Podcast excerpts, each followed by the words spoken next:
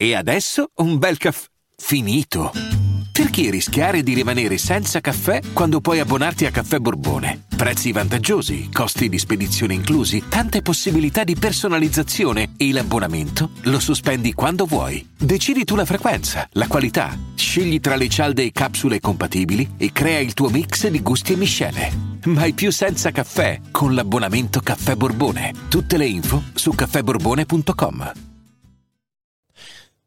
The Misantropunk scrive Sarò scorretto ma diretto. Ti seguo spesso e apprezzo molti contenuti, ma questa è un'arrampicata sugli specchi lunga 31 minuti piena di seghe mentali. Abbiate le palle di ammettere che quello che stiamo vivendo e ci stanno stiamo imponendo è una cagata pazzesca. E la mia risposta, Misantropunk, la trovate su YouTube, ovviamente si riferisce al video in cui dichiaravo la mia positività al Covid, in cui ragionavo in modo complesso, dati alla mano, sulle dosi di vaccino e il contagio.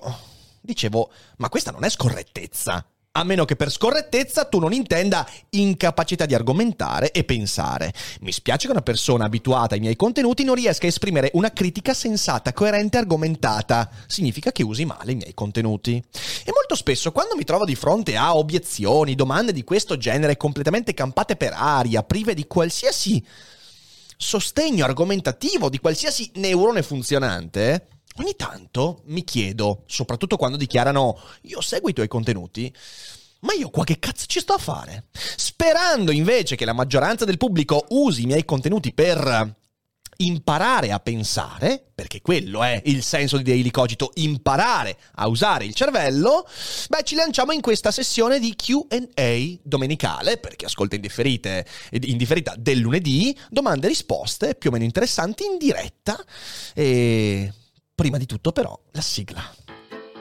Daily Cogito, il podcast per tutti e per nessuno. Puoi amarlo, puoi odiarlo, ma non puoi ignorarlo.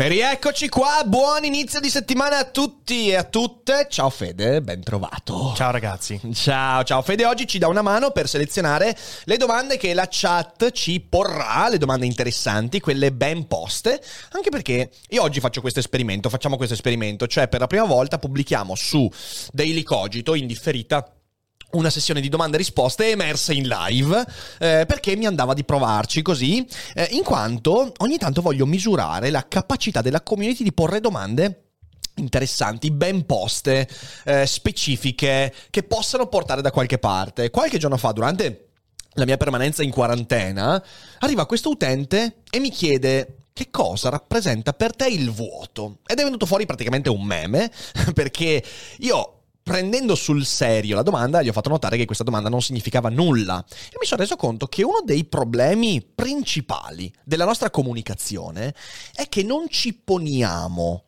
sotto sguardo critico, autocritico, quando facciamo delle domande. Cioè, questa persona, che fosse o meno un troll, non importa, eh, facciamo finta che non fosse un troll, perché io trovo molte domande del genere in giro per il web, eh, domande che non riesci a interpretare.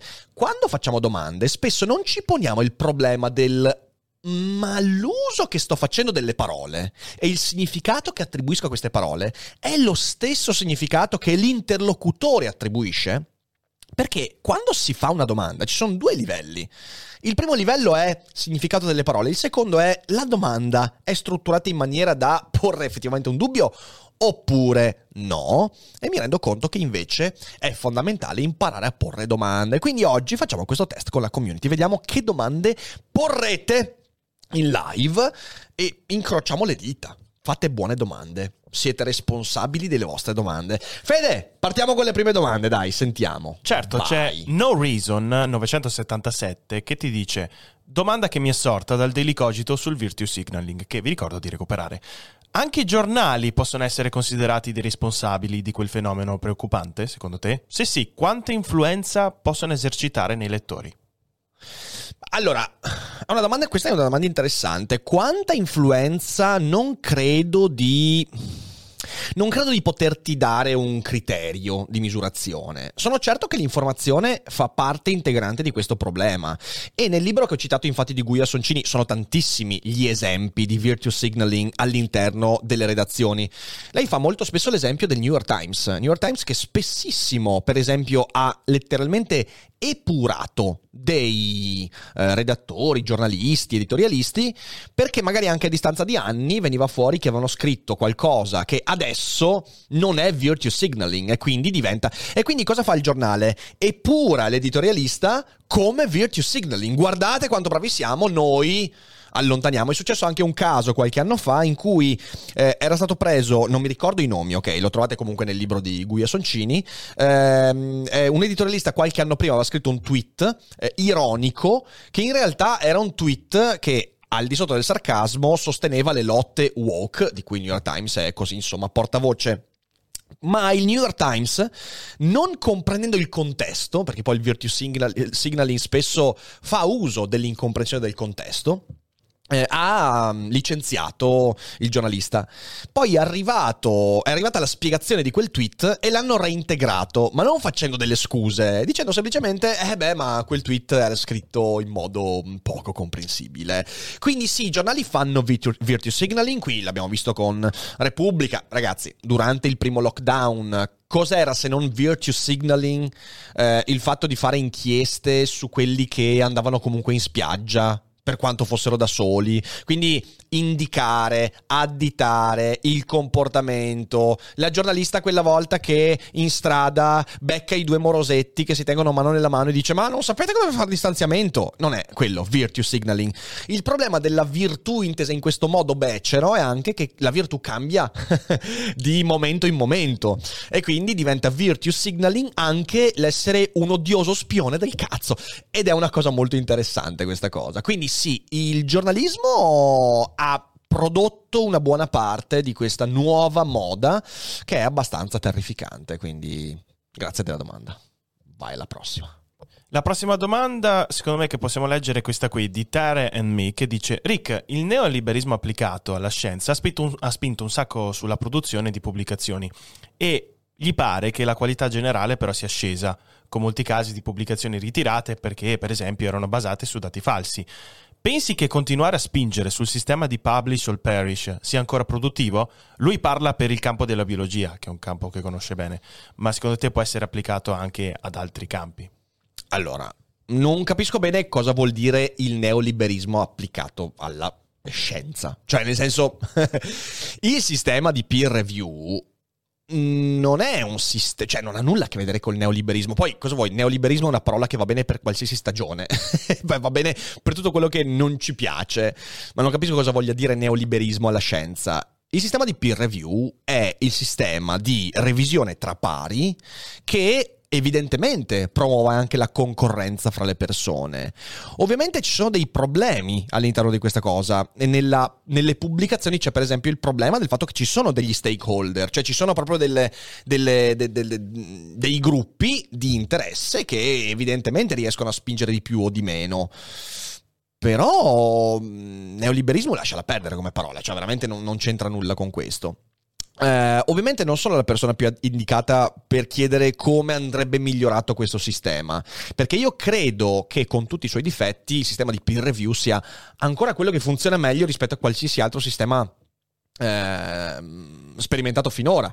Sicuramente un sistema top down in cui ci sia un'autorità che decide cosa, chi e mh, mm, come si fa funziona molto peggio rispetto al sistema di peer review, di confronto quindi fra pari e di pubblicazione delle riviste. Poi forse il problema vero che vediamo nel sistema di pubblicazione scientifico, però ripeto, io non sono una persona esperta di queste cose, non, è, non, è, non sono un lettore assiduo di pubblicazioni scientifiche.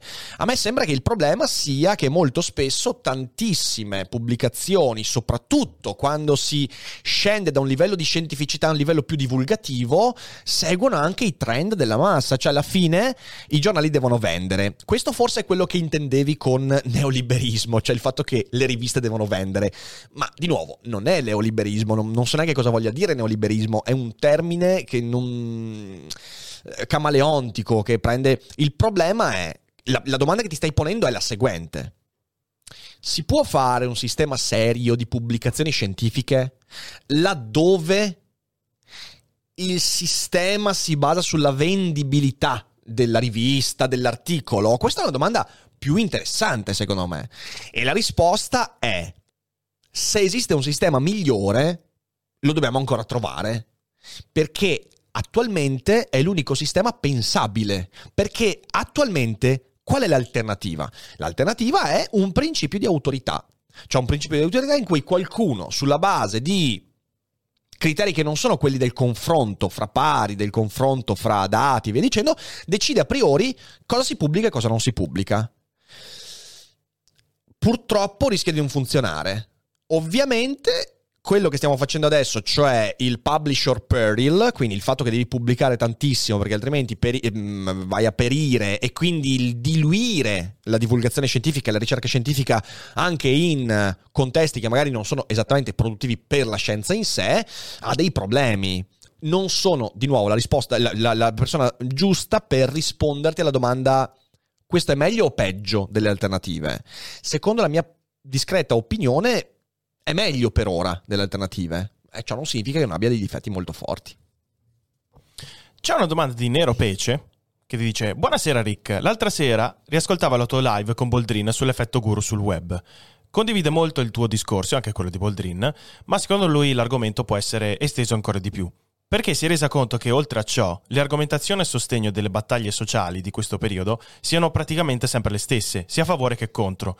E quindi lui ha paura che ci sia questa sottospecie di loop dove le persone ricascono nel continuare a citare pensieri di altre persone piuttosto che creare delle nuove critiche. Uh-huh. Che cosa ne pensi di questa cosa qui? Potrebbe essere vero oppure no? Ma ehm, non credo sia una cosa di oggigiorno, cioè io credo che nel dibattito pubblico la presenza di citazioni altrui sia sempre molto più presente rispetto alle idee originali. Quindi non credo che sia questo il problema del dibattito oggigiorno. Aggiungo, è importante riuscire a citare i pensieri degli altri. Cioè, non, non, non confondete la mia critica al guru con il dovremmo sempre soltanto citare nostre idee. Perché in fin dei conti le nostre idee, nella stragrande maggioranza dei casi, sono idee acquisite o ispirate da pensieri di altri. Quindi... Mh, mm, non è mai, cioè il guru non è mica quello che ti ispira idee, ok? Il guru è quello che ti convince a non usare la tua testa. Ma io uso la mia testa pur citando Kierkegaard, Schopenhauer, uh, Nietzsche e anzi, anche le mie idee che ritengo più originali derivano da rielaborazione di questi pensieri. Stop, nessun problema. Nei temi sociali la stessa cosa. Va bene in realtà se si parla di che ne so, eh, transfobia, omofobia, violenza, citare i pensieri di altri. Il problema si pone quando, citando quei problemi, si fa passare il, eh, l'idea che o conosci i miei riferimenti o non hai diritto di parola. E questo fa tutta la differenza del mondo. Cioè, prendete soltanto il dibattito sul femminismo, ok? Visto che è uno di quelli che accendono di più gli animi. Sul femminismo, io ho una serie di letture. Eh, se io prendo un personaggio che sia all'interno del femminismo attuale, sicuramente alcune di queste letture, citazioni e riferimenti si sovrappongono, però non tutti. Eh, il fatto che le nostre citazioni e riferimenti non si sovrappongano non ci mette in universi diversi, universi paralleli, ci mette probabilmente in contrasto, ma non è detto, e, e però nessuno dei due ha più diritto di parlare di questi argomenti dell'altro. E invece molto spesso, come mi è capitato, io sapete quante volte ho invitato al dibattito esponenti eh, del, de, de, dei movimenti femministi contemporanei. La risposta, invariabilmente, quando è arrivata, è stata: no, ma tu non, non, non, hai le competenze. Anche se mi ponevo in una questione di dibattito, di dire: ok, cioè, troviamo, cerchiamo di capire quali sono le somiglianze. Ecco, questo è corrispondente allo spirito del dibattito di oggi sui temi sociali. O tu condividi al 100% i miei riferimenti, non le mie idee, i miei riferimenti, quindi hai letto i libri che cito io, gli autori e quelli che cito io e le idee di cui mi faccio portavoce, altrimenti io con te non dialogo. Questo è un vero problema e questo si avvicina molto al guru, eh, perché in fin dei conti è un modo per creare una bolla. Ehm, però ecco, da questo non vorrei mai che passasse l'idea che eh, eh, si, si, si deve soltanto usare idee proprie, originali. Non esistono le idee proprie se intendiamo idee che non vengono fuori da altri contesti, altre voci, altri, altre persone. Uh, però è un tema molto interessante, grazie per la domanda. Stanno facendo belle domande. Bra- bravi, Sono cazzo, bravi, bravi, bravi Che bel bravi, test della community. Bravi, bravi, bravi, bravi. Master Kronos 97, sempre riguardo a te e Mike. In questo caso, vedendolo dall'esterno, lui ha notato come lui possa aver influito molto sul tuo modo di pensare. E quindi, visto questa cosa qui, lo cons- tu lo consideri solo un amico o potrebbe essere considerato anche un maestro?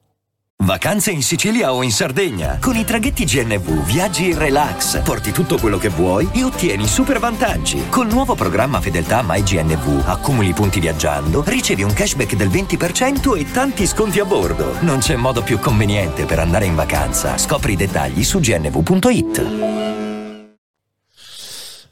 Allora, ehm, io ho una. Io, io ho un, un un concetto molto conflittuale con l'idea di maestro. Um, perché cioè, faccio veramente fatica a trovare una persona nella mia vita che possa definire come maestro. Eh, Michele è una persona che ha avuto un'influenza su di me, nel senso che ha fatto maturare in me una diversa relazione col pubblico.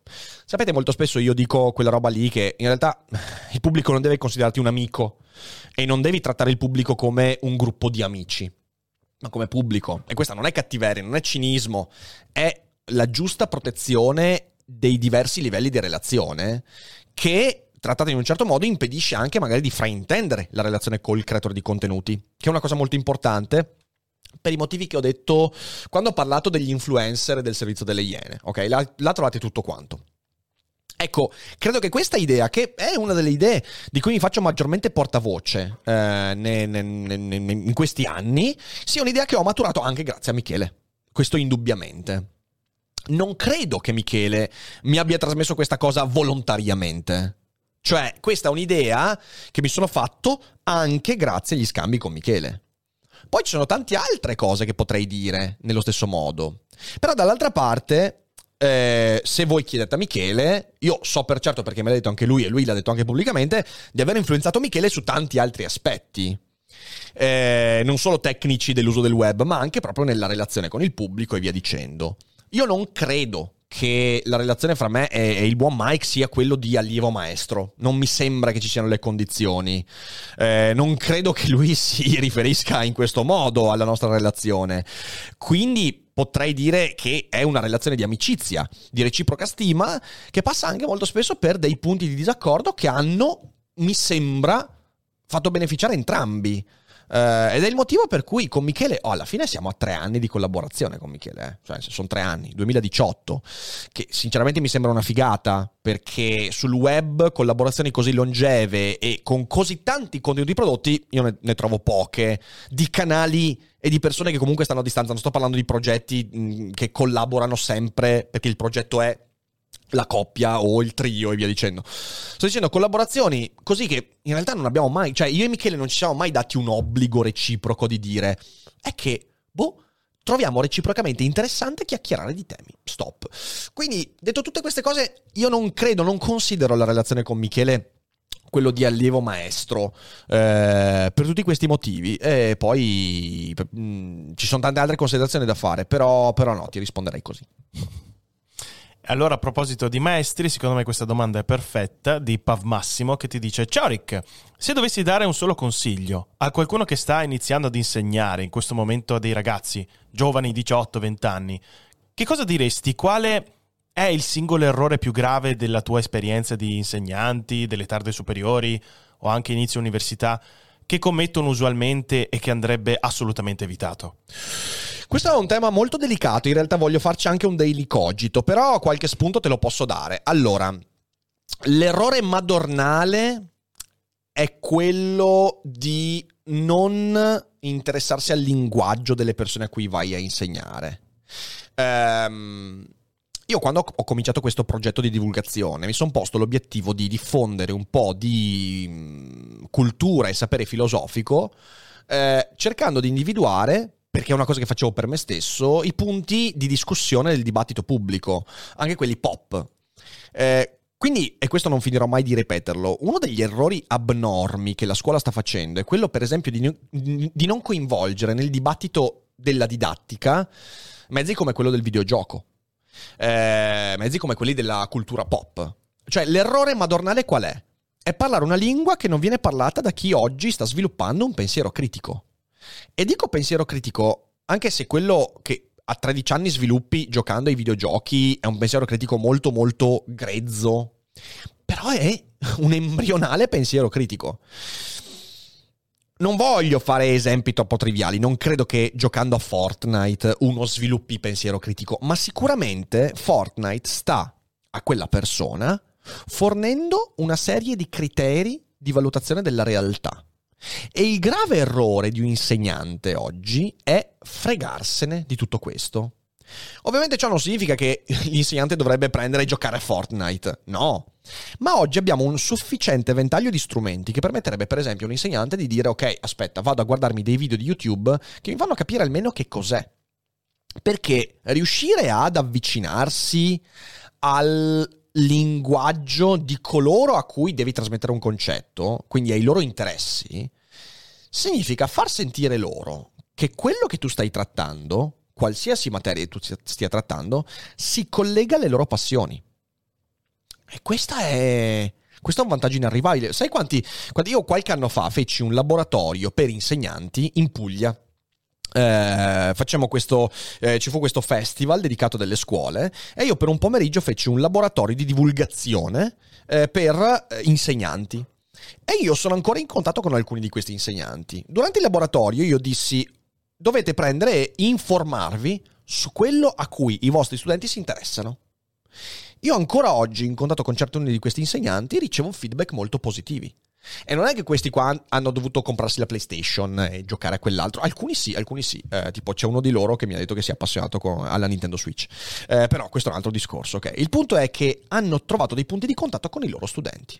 E quindi, primo discorso, è rendere più proficua la relazione con colui a cui stai insegnando. Se il mio canale viene seguito da così tante persone, anche giovani, non, però abbiamo un buon pubblico giovane anche del liceo, soprattutto università ma anche liceo, è perché quando aprono YouTube, YouTube eh, c'è un cavallo di Troia, è letteralmente il cavallo di Troia del pop, il cavallo di Troia dell'attualità. C'è un argomento a cui sono interessati che io uso non per parlare dell'argomento in sé per sé, ma per far entrare qualche concetto. Pensiero critico. E quando escono dal video, dal podcast, hanno due strumenti in più, non solo per capire il fenomeno di cui ho parlato, ma magari per applicare quel pensiero anche ad altri campi del sapere. E questa è l'istruzione, dare un metodo. E quindi, primo errore secondo me è questo. E bisogna colmarlo, bisogna, bisogna crescere, secondo me sono convinto, bisogna crescere una generazione diverse, diversa di, di insegnanti da questo punto di vista. E il secondo aspetto, secondo me però questo è molto fraintendibile, è un po' rompere la unilateri- l'unilateralità dell'insegnamento. Eh, perché dico fraintendibile? Perché purtroppo ci sono tanti metodi di studio e insegnamento che dicono ah, mm, l'insegnamento senza cattedra e via dicendo, e di solito questa è gente che, che spara tantissima fuffa, ok?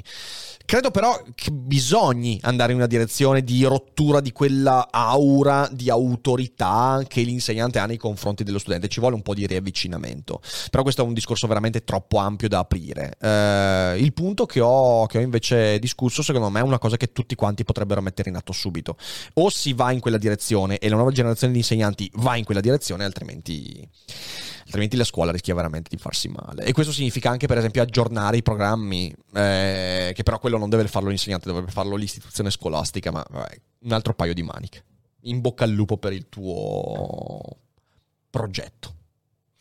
C'è DC Automation che ti dice ma i libri di crescita professionale sono tutta fuffa o effettivamente ci possono essere davvero degli spunti interessanti? O è meglio dedicarsi per esempio a libri di grandi autori dove potrebbe essere che all'incirca ti trovi gli stessi, gli stessi concetti? Crescita Professionale o personale? Di crescita professionale e credo che intendesse anche personale, sì. Penso personale, perché libri di crescita professionale mh, mm, dipende da che professione, cioè credo che un geometra dovrebbe leggere libri per aggiornare la sua professionalità. Eh, se intendi invece libri di crescita personale, dipende cosa intendi con crescita personale. Perché? Ci sono due modi per intendere la crescita personale.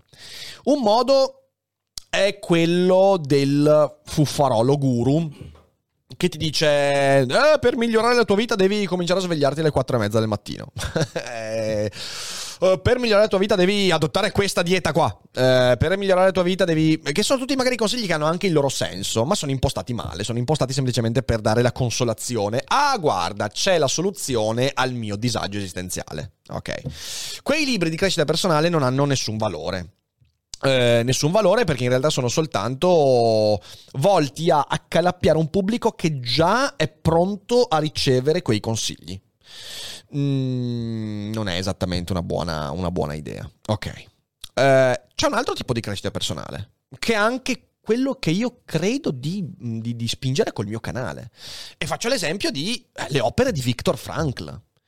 L'uomo in cerca di senso è un'opera di crescita personale Solo che non c'è uno che ti dice, eh beh, guarda, cioè, per stare meglio nella vita devi prendere e mangiare vitamine. non è mica così, Frank. Oppure, beh, è chiaro che per riuscire a stare in serenità con la tua e ceità devi cercare le tue vite precedenti. E tipo, che cos'eri 16.000 anni fa? Eri, eri un Ameba. cacciatore raccoglitore eh, e devi scoprirlo andando a fare un certo studio delle tue onde psichiche. Sto esagerando, però eh, Frank invece cos'è che ti dice? Ti dice cosa vuol dire dare un significato alla, sua esist- alla propria esistenza e ti crea un metodo, ma non un metodo per trovare la risposta di qual è il significato della tua esistenza, perché poro Frankl non ti conosce, che cazzo ne può sapere di qual è il significato della tua esistenza, ma ti dice come si possono mettere in ordine certi pensieri per dare un metodo di ricerca del significato della propria vita. I libri di Frankl sono crescita personale, Ah, però una crescita personale che è affidata a te. Non è affidata a rispostine, ti prendi il libro e dici ah devo provare questa roba qua. No, è fai la fatica di costruirti un metodo, un metodo per comportarti, relazionarti ed è metodo critico. Alla fine dei conti, il, i miei video sono video di crescita personale, perché in, cerco di trasmettervi dei metodi con cui dare ordine a certi pensieri per porvi meglio questioni intorno alla vostra quotidianità, eh, con le relazioni, con il lavoro. La filosofia è questo, la filosofia è crescita personale, perché la filosofia cerca di farti fare un passo in avanti nella conquista della felicità. Il video che ho fatto ieri su Sorrentino, l'altro ieri su Sorrentino, eh, quindi del È stata la mano di Dio, è un libro di crescita personale per due motivi. In primo luogo perché ho parlato della differenza fra critica eh, semiotica e critica empatica. E questo è uno strumento per magari rendere più consapevoli voi nel cosa vuol dire fruire di un'opera estetica. In secondo luogo è un video di crescita personale perché vi ho detto, per esempio, alla fine del video, che cos'è, secondo me, la frase non essere disunito. È crescita personale perché lo è per me. E la stessa cosa è Frankl. L'elogio dell'idiozia è un libro di crescita personale. Perché? Perché ti dà strumenti per mettere in discussione quello che sei, non pensare sempre alle stesse cose e quindi non reiterare gli stessi errori. Quindi esiste la crescita personale che sia proficua non deve approfittarsi della tua ricerca di, di, di consolazione. Ecco, per me la crescita personale brutta è quella che ti consola grazie all'idea che una risposta lì fuori qualcuno per te ce l'ha. Che tu la felicità la puoi raggiungere perché qualcuno ti dice fai questo e sarai felice. Quella è la crescita personale che in realtà ti fa decrescere, è la decrescita personale quella. Se invece qualcuno ti dà strumenti per dire ok, io adesso provo a rimescolare un po' la mia vita e uso questi metodi per fare qualcosa di me stesso, leggo Viktor Frankl e uso questi metodi, do un certo ordine ai pensieri e vediamo cosa ne esce. Magari non ci riesco, perché magari Viktor Frankl non è quello che riesce a darmi il metodo, ma magari mi apre la porta a Jordan Peterson, mi apre la porta a Rick Dufer, mi apre la porta a Spinoza. E quindi lì in mezzo riuscirò ad avere sufficienti strumenti per crearmi un metodo. Questa per me è la crescita personale, buona. Quindi non c'è da demonizzare tutto quanto. Vacanze in Sicilia o in Sardegna? Con i traghetti GNV porti tutto quello che vuoi, ti rilassi fino a destinazione e se prenoti entro il 14 maggio, posto ponti a partire da 33 euro. Non c'è modo migliore per andare in vacanza. Scopri i dettagli su gnv.it. Offerta valida sulle linee Napoli-Palermo e Genova-Olbia, 10.000 posti disponibili. Vuoi leggere ancora qualcosa? Sì, mi sto divertendo. Allora c'è Paralogico che dice il futuro dell'Europa. Che percentuale c'è, secondo te, di costruire una sottospecie di Svizzera continentale? Io direi zero dopo l'allargamento est. Se no, pure fantascienza sarebbe stata una possibilità, secondo te? Svizzera continentale. Ostica, mi cogli impreparato.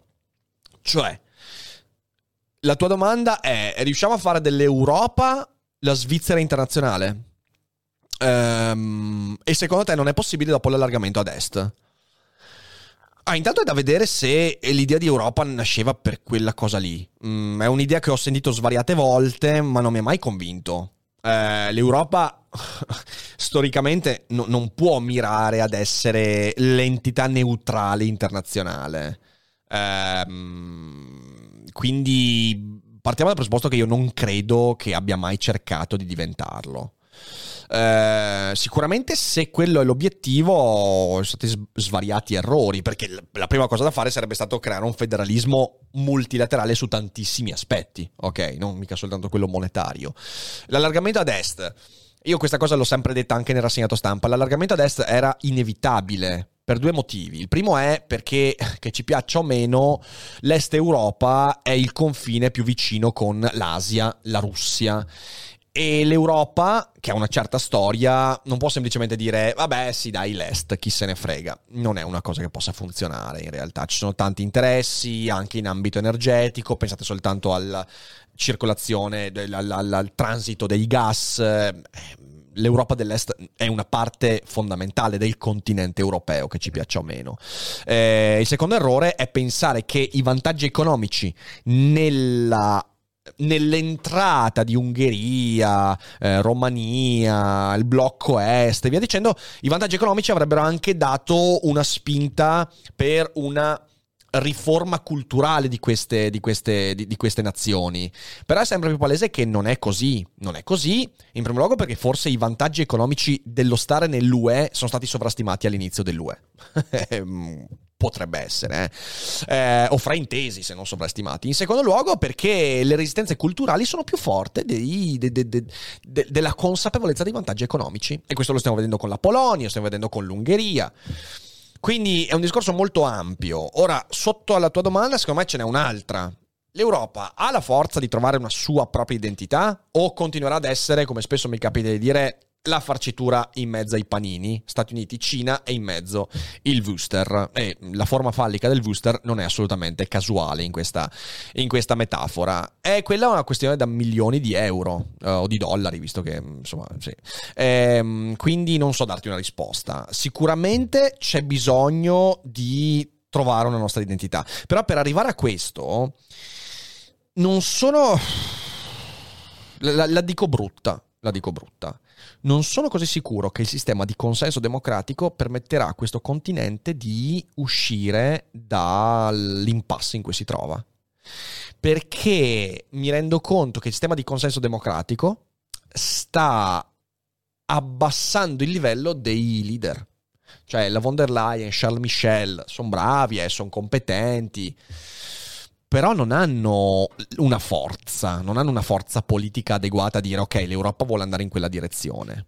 Ovviamente questo non significa che io desideri avere il leader forte, eh, anzi mi fa cagare leader del leader forte, a me tutti i personalismi in politica non piacciono, rimango un democratico, però potremmo trovarci in questo incredibile, eh, in questo incredibile eh, vicolo cieco, in cui da un lato tu hai i vantaggi del sistema democratico liberale, cioè il fatto che stiamo tutti anche in pandemia discretamente bene, eh, abbiamo libertà civili, politiche, libertà di voto eh, e abbiamo un sistema di eh, contrappesi continui che ci permettono insomma di non farci troppo male anche quando magari le istituzioni prendono cantonate. Eh, però questo porta il contro del fatto che purtroppo, essendo basato questo aspetto sul consenso popolare, quando tu, per esempio, hai un consenso popolare molto spaventato dalla pandemia, tutto quanto si abbassa, va verso il basso. E dall'altra parte eh, ci, ci sono invece i venti autoritari. Penso soltanto a Orbán in Ungheria, la Polonia, la, ehm, il fascino di avere dei governi più forti che f- possono fottersene del consenso o non consenso democratico per prendere una direzione. In forma morbidissima il governo Draghi è anche questo. In realtà con le dichiarazioni di questi giorni mi rendo conto sempre di più che no, non è così. Però Draghi con il suo capitale politico e di credibilità ha potuto prendere qualche decisione eh, molto determinata, fottendosene poi del consenso popolare e non popolare. Quindi, qual è la direzione? Non lo so, non lo so. Io sto, sto diventando sempre più, eh, sempre più pessimista nei confronti dell'Europa. Non sono sicuro che questo decennio sia un buon decennio per l'Europa.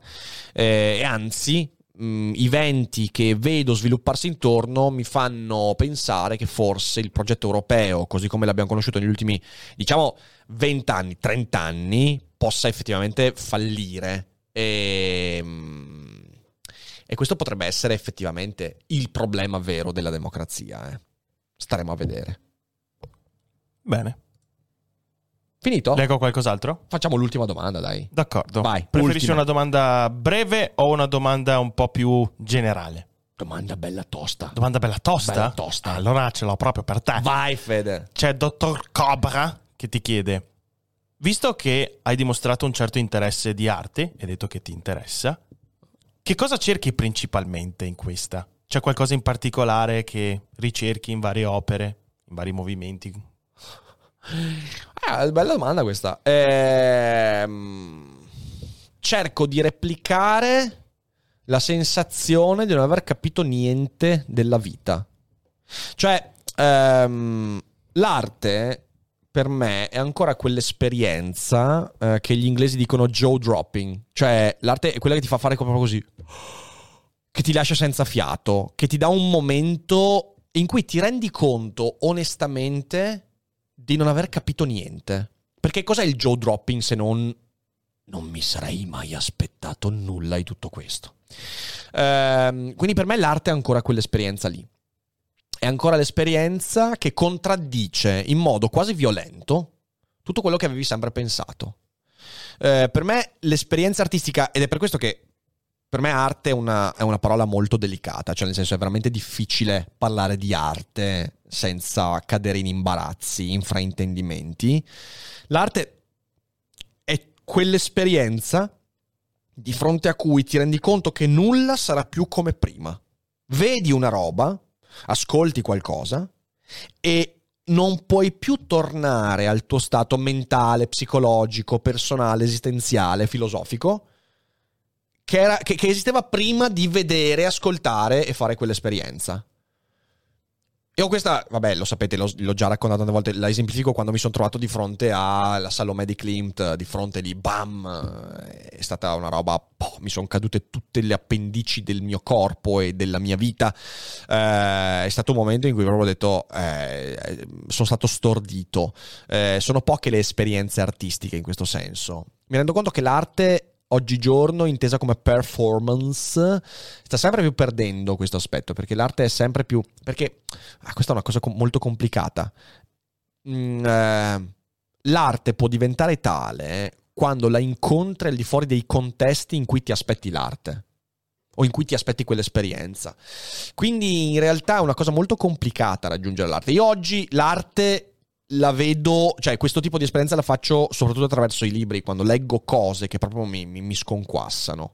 Eh, però dovrei veramente fare un discorso molto molto ampio sul contesto, sulle aspettative, perché questo ha a che fare anche molto con le aspettative, cioè arte è ciò che rompe qualsiasi possibile aspettativa che tu avevi, non solo su quella cosa che hai visto, ma su tutto quello che, che, che sta intorno all'idea di te stesso. Quindi è, è, è un bel casino, un bel casino. Uh, però io quello ricerco nell'arte. Ricerco la contraddizione totale di, di quello che ho pensato finora. Quando succede questo, allora dico, ah cazzo, ho appena fatto un'esperienza artistica. Ecco, più che un'opera d'arte, a me interessa l'esperienza artistica. Ecco, non so se ho detto qualcosa di sensato. Sì, sì. Boh. Dai, direi che concludiamo con questa di Yuri. Vai. Che ti dice: Hai già qualche idea su quando ripartirai con i corsi di scrittura? E pensi che farai in modo che siano possibili seguirli anche in remoto? Allora, lì è un tasto un po' dolente, Yuri. Un tasto un po' dolente perché sì, allora io l'intenzione di ripartire ce l'ho. Però devo essere completamente onesto. Eh, in questo momento mancano due elementi fondamentali che mi permettono di fare con serietà quel tipo di, di, di, di, proposta.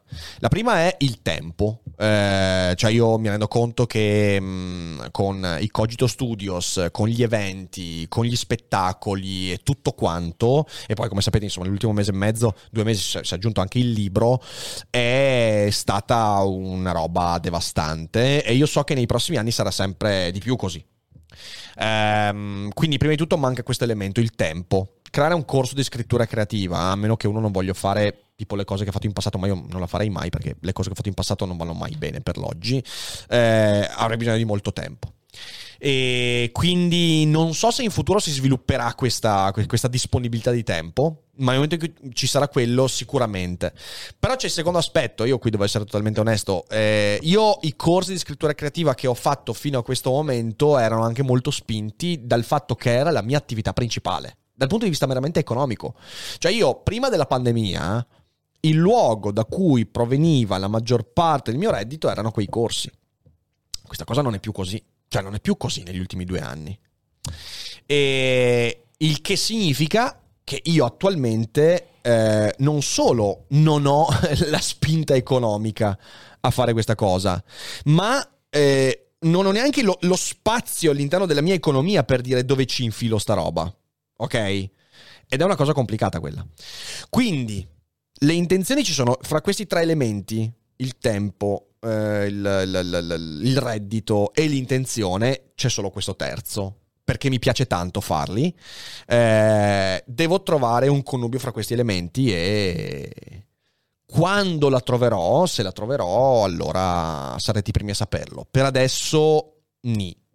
Uh, speravo di riuscire. Però una cosa posso anticiparvi, questo sì. 2022 però tornerà una cosa che facevo in passato, cioè i seminari del weekend.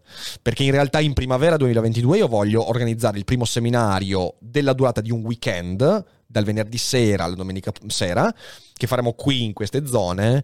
Eh, non ho ancora il tema, non ho ovviamente nessun tipo di indicazione perché devo ancora progettarlo, però quelli sì che torneranno, perché quelli veramente li faccio per pura passione. Cioè, quelli sono delle bellissime esperienze che io farò e tornerò a fare. Ehm, e lì avrete tutte le coordinate sicuramente verrete avvisati voi abbonati e anche quelli iscritti al newsletter eh, il prima possibile. Quelli torneranno. I corsi che sono un po' più invasivi dal punto di vista del tempo e dell'impegno, quelli per adesso li teniamo in stand by e vedremo in futuro se sarà possibile. Ah, peraltro, eh, un'ultima cosa, in queste ultime tre settimane purtroppo non sono mai riuscito a fare la newsletter, un po' per colpa del contagio e la quarantena, non c'avevo cazzo di mettermi lì a scrivere la newsletter, ve lo dico, un po' prima perché stavo scrivendo il libro, sono praticamente tre settimane che non mando la newsletter, sicuramente ne arriva una entro fine anno e, mm, e poi e poi riprendiamo il 2022 anche con rassegnato stampa e tutto quanto. Abbiate pazienza perché è stato un periodo un po' così. Ehm, mi chiedono questa cosa dei seminari. Spiego brevemente i seminari. L'ultimo si è tenuto nel luglio 2019, poi ovviamente è arrivata la pandemia e tutto quanto. Io durante l'anno, prima della pandemia, facevo dei seminari circa tre volte l'anno, quindi ogni, uno ogni quattro mesi, eh, prendendo in affitto una casa, eh, una, tipo una baita, eh, in zone qui del Vicentino eh, e scegliendo un tema. Non so, per esempio, c'è stato il seminario sull'horror, Lovecraftian Nights. Abbiamo avuto il seminario sulla semiotica, il seminario sulla psicologia con Gennaro Romagnoli. A volte il seminario tengo da solo, a volte invece ci sono anche ospiti. Eh, dura dal venerdì sera alla domenica sera.